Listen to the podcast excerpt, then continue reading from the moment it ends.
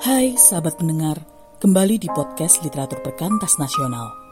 Kita akan masuk dalam segmen kisah buku, yakni segmen yang menghadirkan buku-buku terbitan literatur perkantas nasional dalam versi audio. Taiin akan membacakan kisah buku Jadilah Pemimpin Demi Kristus, karya Sen Senjaya, dengan judul pembahasan Mencermati Pemimpin Pelayan. Sahabat pendengar, selamat menikmati kisah buku ini.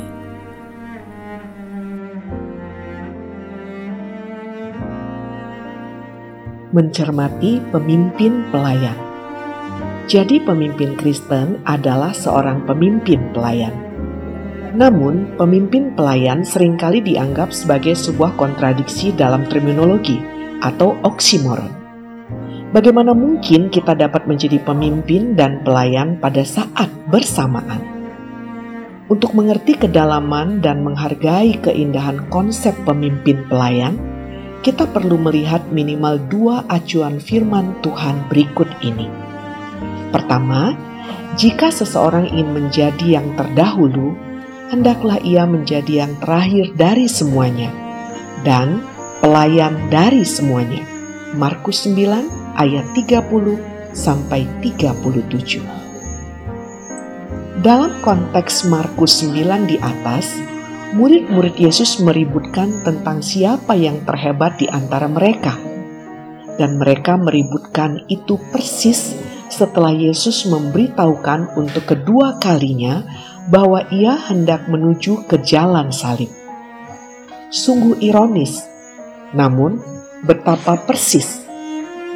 Persis menggambarkan kita manusia yang berambisi terhadap kuasa, dan berani menyebut diri pemimpin Kristen.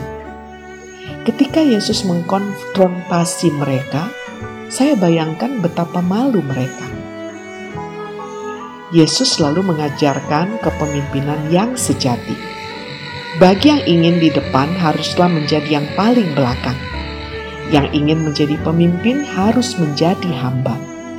Untuk menjelaskan ini, ia lalu merangkul seorang anak kecil sebagai model seorang anak kecil tidak memiliki pengaruh sama sekali, tidak memiliki kuasa. Namun Yesus berkata, siapa yang menyambut sesamanya yang tidak berarti, ia menyambut Tuhan. Kebesaran seorang pemimpin Kristen tidak terletak pada berapa orang yang menjadi pengikutnya, tetapi berapa banyak orang yang dilayaninya. Kebesaran seorang pemimpin Kristen terletak justru pada komitmennya kepada mereka yang tersisih, kecil, marginal, dan sering terlupakan. Kedua, barang siapa ingin menjadi besar di antara kamu, hendaklah ia menjadi pelayanmu. Dan barang siapa ingin menjadi yang terkemuka di antara kamu, hendaklah ia menjadi hamba untuk semuanya. Markus 10 ayat 43 dan 44. Untuk kesekian kalinya, Yesus menjelaskan bahwa kepemimpinan adalah pelayanan. Kata ingin dan hendaklah dalam ayat 43 dan 44 di atas berasal dari kata want dan must dalam bahasa Inggris. Jadi, yang lebih tepat adalah ingin dan harus.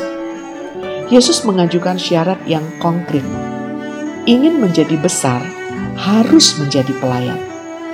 Ingin menjadi terkemuka harus menjadi hamba.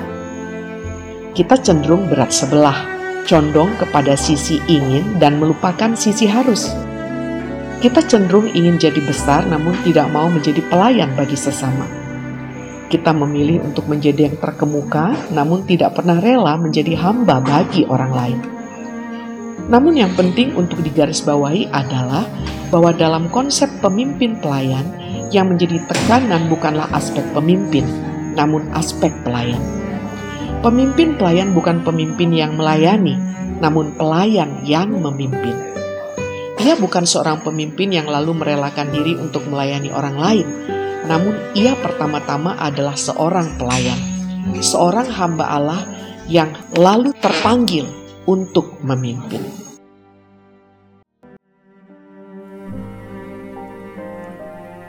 Kita sudah mendengar kisah buku Jadilah pemimpin demi Kristus yang ditulis oleh Sen Senjaya.